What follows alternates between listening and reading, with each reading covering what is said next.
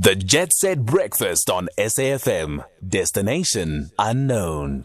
20 past nine, and we're going to go into one of my favorite guests as well. Geez, we've got such fabulous people. Andre Vlok is uh, from the Conflict Resolution Center. He is also a conflict resolution expert. He travels around the country dealing with conflict resolution, and he's been facilitating our conflict resolution series. Now, last week we were talking about how you deal with angry and irrational people. And Andre, I, I thank you so much for joining us. I want to go back. Good morning, Michelle. Good morning. I want to go back to that. Um, you put together a very interesting list, which came from something you'd been reading. I'm just going into read it again. And I, I, what I'd like to do is go back to the six points that you noted, just to remind us briefly when we look at. Um, there's a sanity cycle. It's described as a sanity cycle. First of all, what are the six points that when we have someone who is irrational and angry, maybe even passively aggressive, and I'd like to talk about that a little bit later. yes. Um, what are those six points we need to identify for ourselves? Well, maybe before we get to Dr. Goulston's sanity cycle and those six steps, we should just remind ourselves that, uh, that w- when a situation is, is so angry and so irrational, when that person is so irrational that, that our, our physical well-being is, is at risk, we, we shouldn't be, be having this discussion and we should rather leave the area. But, but, um, if, if, we do have to, if, if it's safe enough to have that discussion, um, these six points would be um, we should notice the irrationality. Just noticing it already helps us. Um, this is happening. This is irrational, and, and, and that prevents you from being sucked into that into that vortex and becoming irrational yourself, as as we so often do. Um, the second point is to identify that person's modus operandi. We we know that some people are truly irrational because of hurt or anger or, or, or pain uh, experienced at some level. But some also use the that irrationality, that that perceived um, anger, um, as a manipulative tool. And again, if we identify this early on in that discussion, in that conflict, then then we're we're a step ahead. Deal with your own irrationality would be the third step. Respect it, understand it. Um, am I angry when you shout at me? Um, am I more prone to irrational behavior myself? Just notice it. Don't judge it. You don't have to be a psychologist. Just see that it's happening. and, and feel that happening in, in uh, as as this conflict moves along. The fourth point would be to then start dealing with that person's irrationality. And we'll have a look just now at, at practical ways of doing that. Um, very importantly, the first, the fifth step, uh, and, and we can have a look at a few physical ways of doing that as well, um, is to show in, in, a very real, a tangible way that you are not a threat uh, to this other person. Remember, an irrational and angry person is, is, is running on, on different juices than what you may be. Um, mm physical things may be a lot more prevalent, may be a lot more uh, in focus for that person. So you being perceived as a threat at that stage or doing something, you know, the traditional, oh, calm down, Andre, um, that doesn't help. That doesn't um, help, yeah. yeah. Um, so, and, and, then the sixth one would be to to slowly, in, in ways that we can uh, physical ways that we can discuss just now, uh, we start moving that that angry, irrational person back to slowly back to to a place of, of, of sanity and, and hopefully an, an increase in reason. Where, where, the other techniques work, where the more rational ones work. I, you know, you're going to go into those techniques, and, and, what I'm also thinking about is, is I'm thinking about you as um, a facilitator and what some of the things are that you would do personally. Like, so, okay, you go into a room, maybe it's conflict resolution, maybe it's something to do with um, real anger, whatever the case, it might be an organizational thing or whatever. What are some of the things that you would do first as you walk into that room? There's in in your scenario, I, I think I, I, don't have time now to to to, meet this person. We may not have a, a relationship. Yeah. The person may meet me for the first time. So a few physical things that would be very practical and very necessary. Uh, and remember, um, you only really have a few seconds to make that first impression. Yeah. Things can escalate into into a very bad spot very quickly. So physically, um, you change your tone of voice. You see to it that that's as calm as you can manage under the, the, the those conditions at that stage. You're a lot more cautious with how you speak with your hands. Um, I think a lot of us, myself included, we, we tend to speak with our hands. Yeah. Be careful, be very careful with, with, with, with that type of behavior. It can be seen as a threat, especially if, if, if you're close to this, physically close to this other person. Um, Yeah. That could be perceived as a threat. If, if the place itself could be threatening, um, the office where you're now threatening to fire me, is, is that really the, the best place to have this discussion? Or should we move it down the, the hallway to the canteen or to your Yes. office? Um, don't be demanding, show respect. Try to, while we're on the physical um, techniques, try to be less of a threat by doing small things. Put a table between yourself and this person. Um, make some break that rhythm of violence and anger by saying, "I've just arrived here. I'm very tired. Do you mind if I sit down?" and go sit on the other side of the table. That physical uh, barrier there immediately breaks that, that possibility of violence and an, an escalation of anger.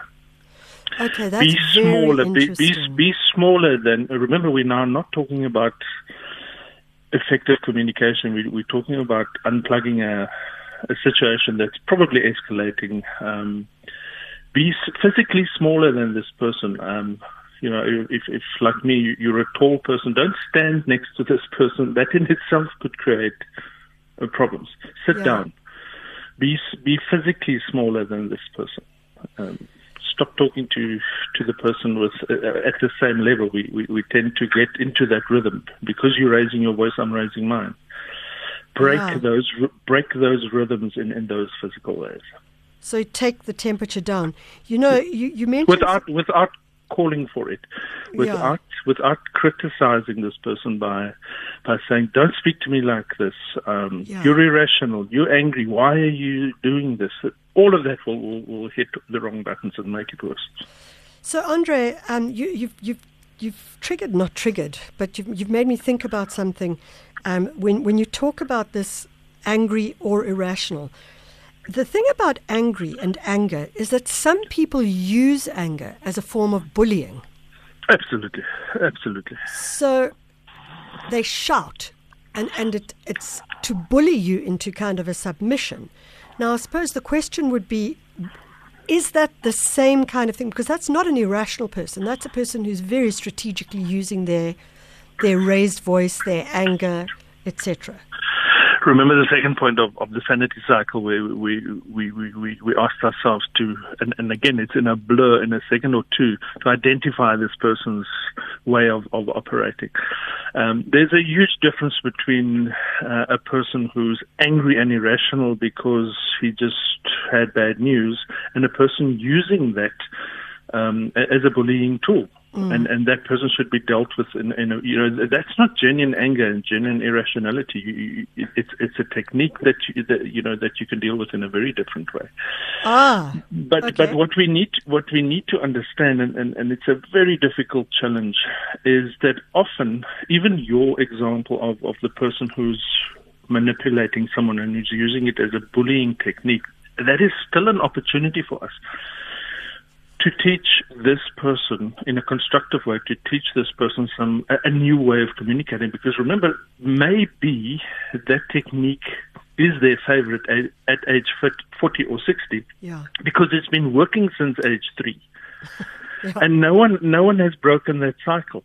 To show this person that a this is not going to work with me, all of that is Yeah. is really uh, it's it's it's it's destructive and it's going to to end badly.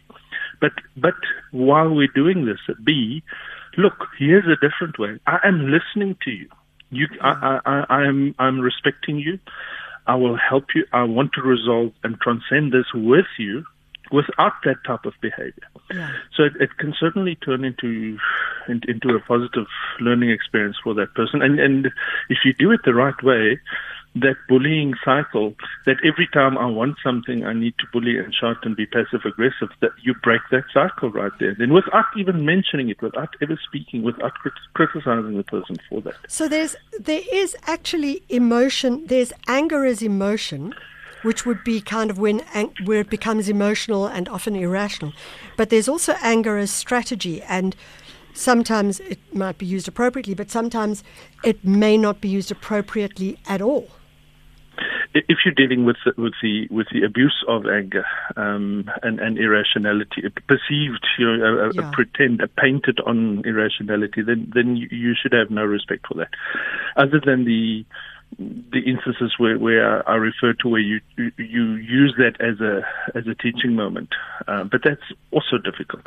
But true anger, I, I often in, in, in difficult, complex um, uh, uh, conflicts, it's a terrible thing to say, but I like seeing anger Yeah. because it shows a passion, it shows a will to. Uh, once I understand your anger, I understand you.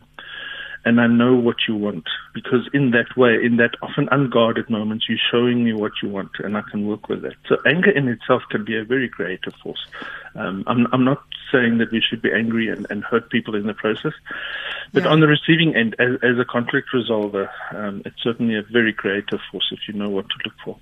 So, okay, I've got um, such interesting SMSs for you, and I know that uh, we are running out of time.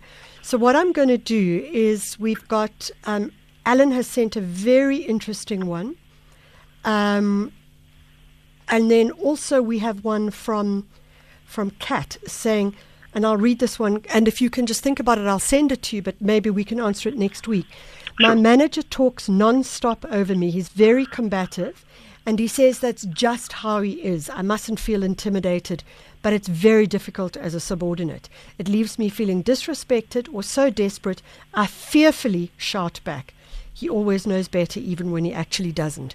There's So- so, much that he can do to, to resolve that in, in a constructive and transcending manner. So let's deal with that next week. Okay, that'll there- there's certainly uh, we, we we need to. If you can remind me of that, um, we certainly can can help that listener a lot with with It's- that. yeah, Um, it's it's, a- it's, it's the type of cycle that that would probably in the end cost him his career um, if if it's not resolved. So let's let's give him some tools to work with. Okay, fantastic. Love it. He's also very welcome to contact me directly if he wants to. All right. You're welcome Kat, to give him my cell number. contact, uh, my, um, my my email address. We'll put out your email address. If anybody is requesting it, we'll put it out or send it through. Okay. All right. Andre, love that conversation. Fascinating stuff. And let's talk about um, anger as a, as a, as a form of, of strategy. I mean, as you say, like it may sometimes be useful, but how, how do you use it appropriately as well? That's Andre Vlok. He's our conflict resolution specialist and uh, always has such interesting comments to make. And Kat, we will look at your comment from today next week and really trying to interrogate quite a, a, a, an intense uh, WhatsApp as well. It's 9.33, a little bit late, but she's here. Sorry, Zai, it's sports time.